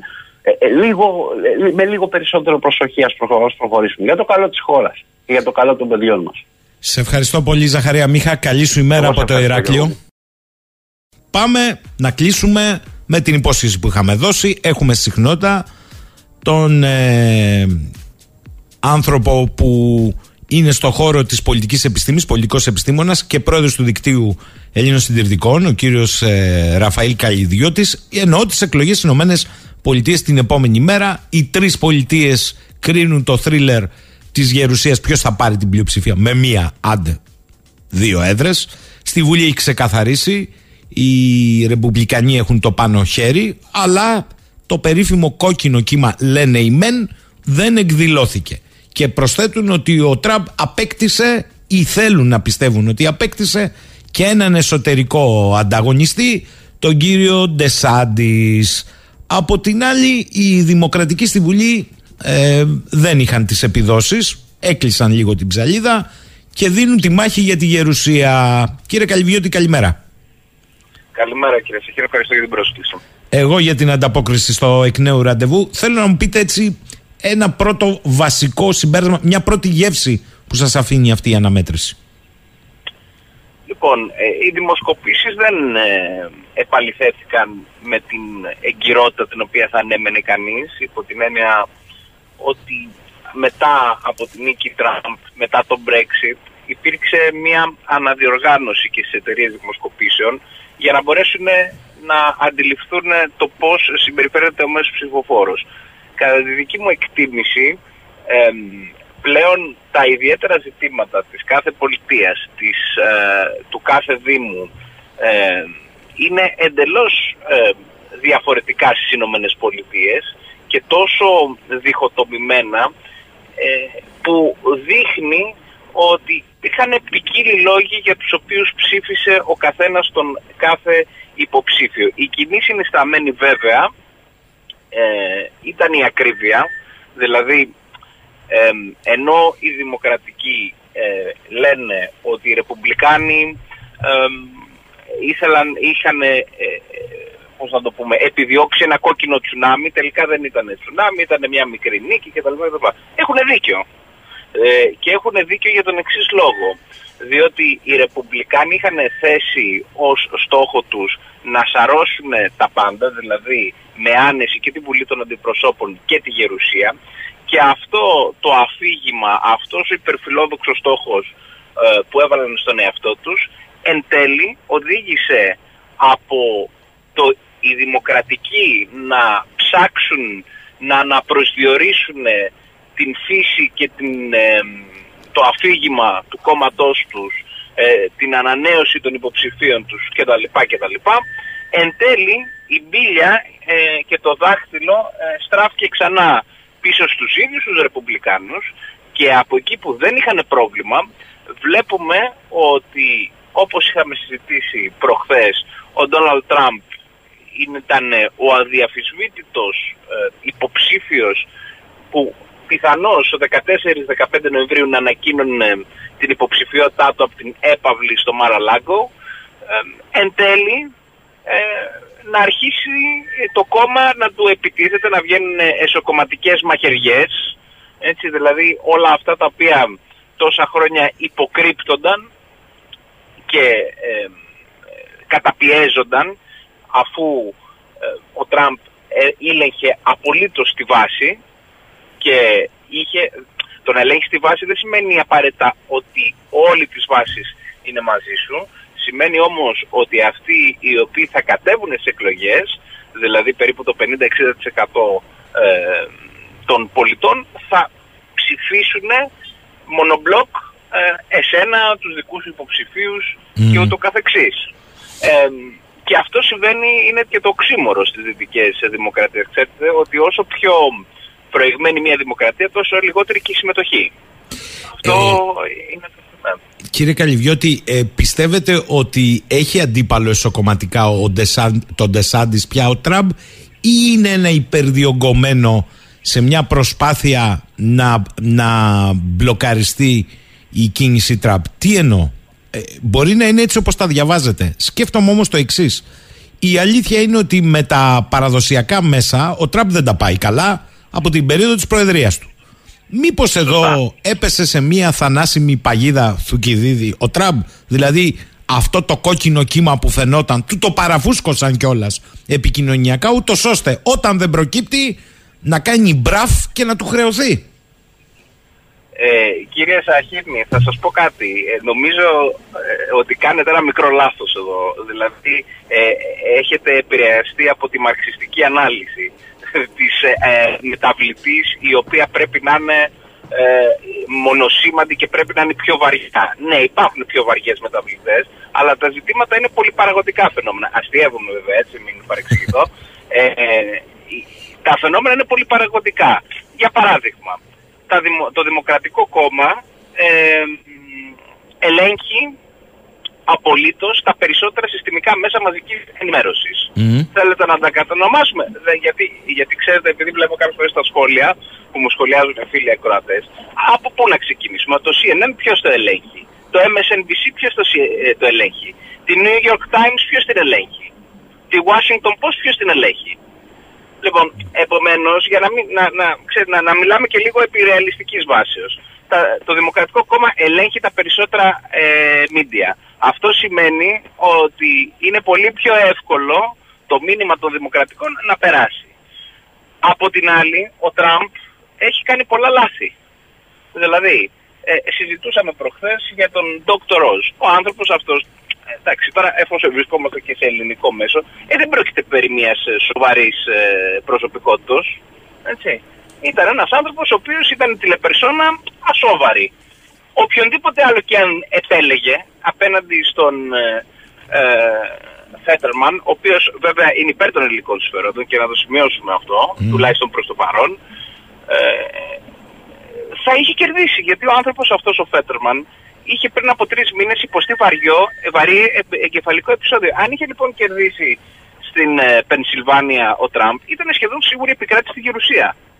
Άρα ε, υπάρχει ένας συνδυασμός ε, παραγόντων και μεταβλητών οι οποίες οδήγησαν σε αυτό, το, ε, σε αυτό το αποτέλεσμα από τη μία. Από την άλλη είναι προφανές ότι και οι εσωκομματικοί αντίπαλοι του Τραμπ και οι δημοκρατικοί θα εκμεταλλευτούν αυτό, αυτή, σε αυτή την κατάσταση την αποτυχία του, διότι την αποτυχία που ο ίδιος επικοινωνιακά ήθελε να ποντάρει για να βάλει ξανά υποψήφιος και έτσι ε, παθαίνει επί της ουσίας αυτό το οποίο του αξίζει. Δηλαδή, ε, θυμάμαι ότι έλεγε στον Μόργαν ε, Φρίμαν, έναν από τους πιο ε, σοβαρούς Βρετανούς ε, δημοσιογράφους, χρόνια στη Βρετανική τηλεόραση πριν τον φάει και αυτόν το walk κίνημα και του έλεγε, ξέρεις, ε, ο Μοχάμεντ Αλή μιλούσε πολύ, μιλούσε, μιλούσε, μιλούσε, αλλά ο λόγος για τον οποίο τον αγαπούσε ο κόσμος και παραδεχόταν την αξία ήταν επειδή νικούσε. Λέει όταν σταματάς να νικάς, δεν μπορείς να μιλάς. Άρα ο Ντεσάντης για εσά είναι ένας ε, δυνητικός αντίπαλος στο εσωτερικό πια των Ρεπουμπλικανών; Όχι, όχι απλά δυνητικός αντίπαλος. Ο Ντεσάντης είναι ένα ανερχόμενο αστέρι ε, για, για τους εξής λόγους. Πρώτα απ' όλα νίκησε τη Φλόριντα με διπλάσιο, με, με 20% νομίζω σχεδόν μονάδες διαφορά, αν ε, είναι σωστή ε, η μνήμη μου που διάβασα. Ε, αυτό τι σημαίνει ότι έχει νικήσει περισσότερο από κάθε άλλον υποψήφιο ποτέ στη Φλόριντα που η μεγαλύτερη διαφορά ήταν στις 8 μονάδες. Συν ότι δείχνει και κάτι άλλο. Ότι ενώ ο Ντεσάντης να ξέρετε στη βαθύτερη ουσία του και στις πρακτικές του είναι πιο σκληρός, σκληρός ναι, ναι, σωστά. Ε, συντηρητικός ε, και με ιδεολογική συγκρότηση σε σχέση με τον Τραμπ.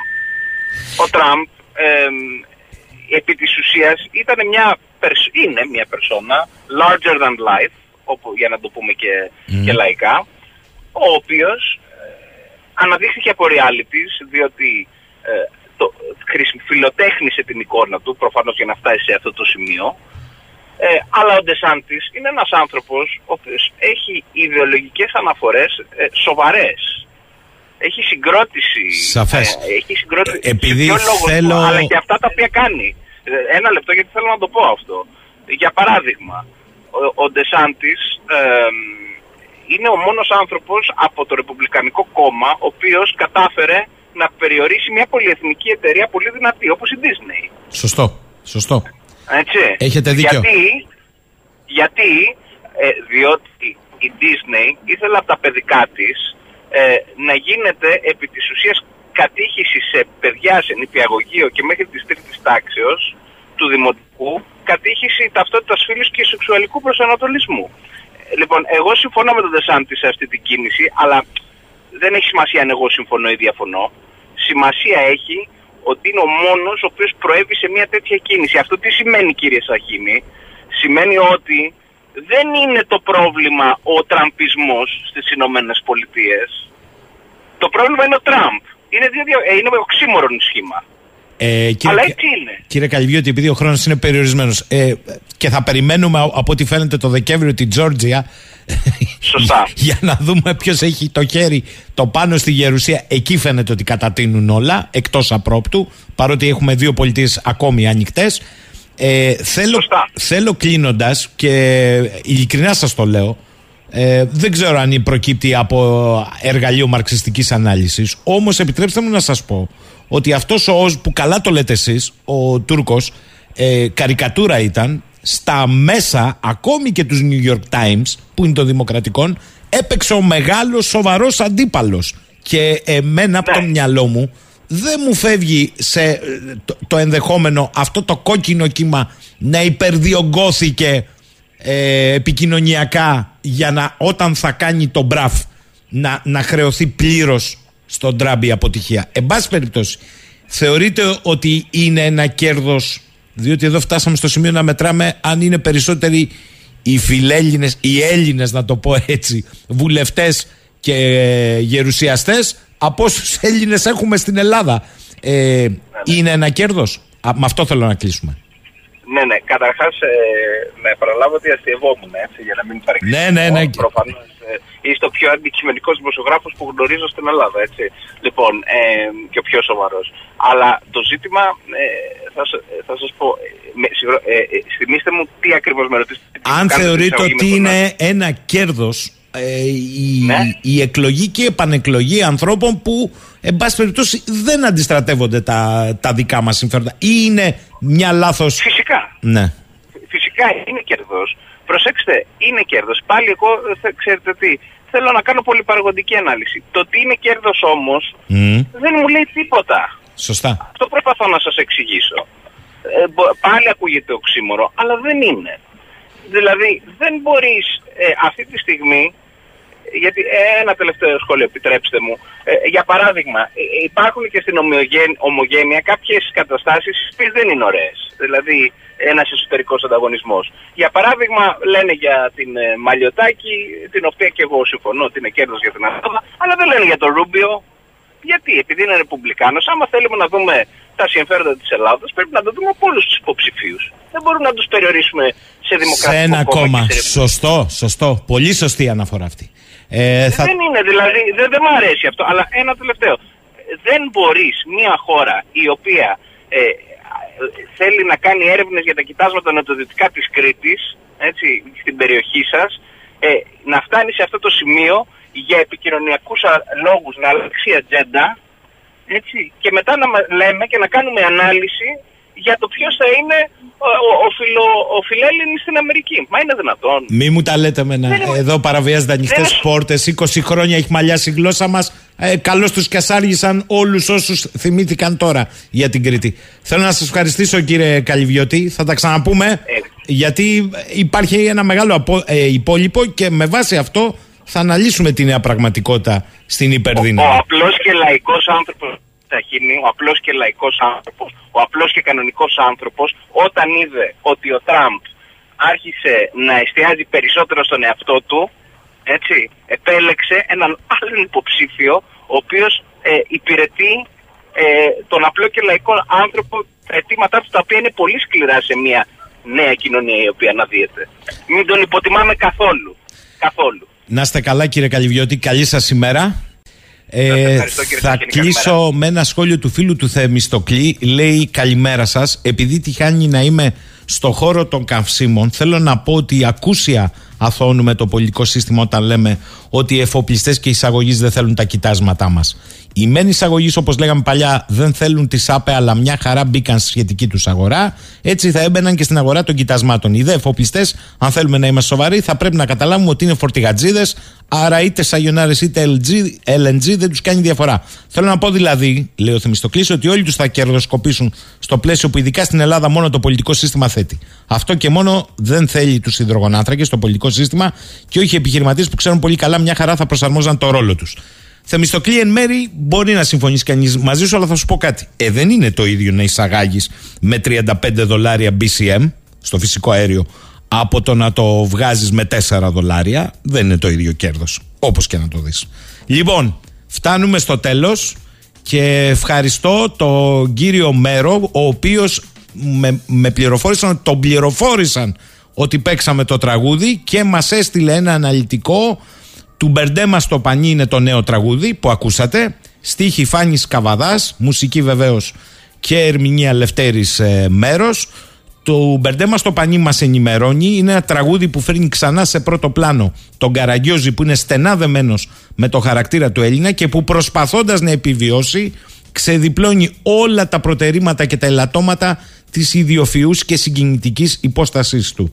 Ο Καραγκιόζης, αυτός ο Παγαπώντη, το έχει για χούι με τα τερτύπια του πάντα να μας μπερδεύει. Και πώς αλήθεια να πούμε με σιγουριά, πού τελειώνει το σεντόνι του Μπερντέ και πού αρχινάει το άλλο, το μεγάλο σεντόνι του κόσμου. Να είστε καλά κύριε Μέρο, εκπληκτικό τραγούδι, με αυτό κλείνουμε. Το έχουν ζητήσει να το ξανακούσουν δεκάδες ακροατές και χαιρόμαστε που και η εκπομπή συνεισφέρει στις νέες δημιουργίες που το αξίζουν. Πάμε.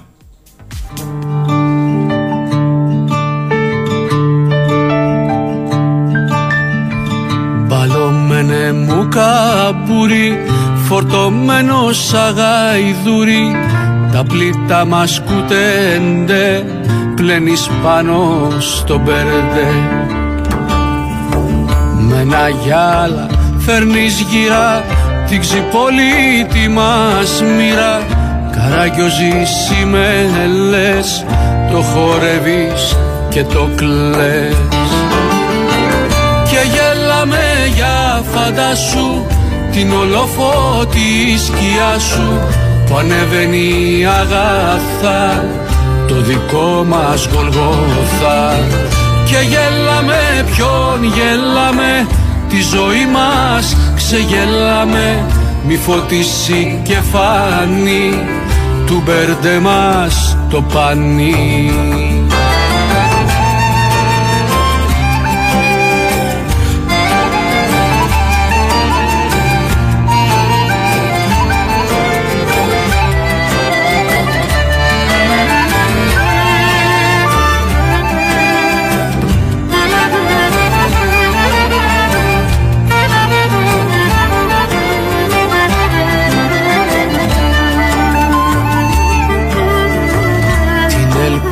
τη λιγούρα Σου φορέσαμε κάμπουρα Κι όπως πάντα ομέζες Όνειρα και καρπαζιές.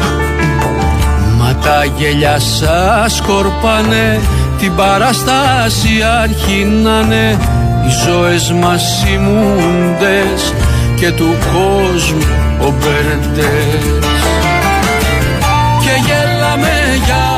μπερντές σου την ολοφώτη σκιά σου που ανεβαίνει αγαθά το δικό μας κορμόθα και γέλαμε ποιον γέλαμε τη ζωή μας ξεγέλαμε. Μη φωτίσει και φάνη του μπερντε μας το πανί και γέλαμε ποιον γέλαμε τη ζωή μας ξεγέλαμε μη φωτίσει και φάνη του μπερντε μας το πανί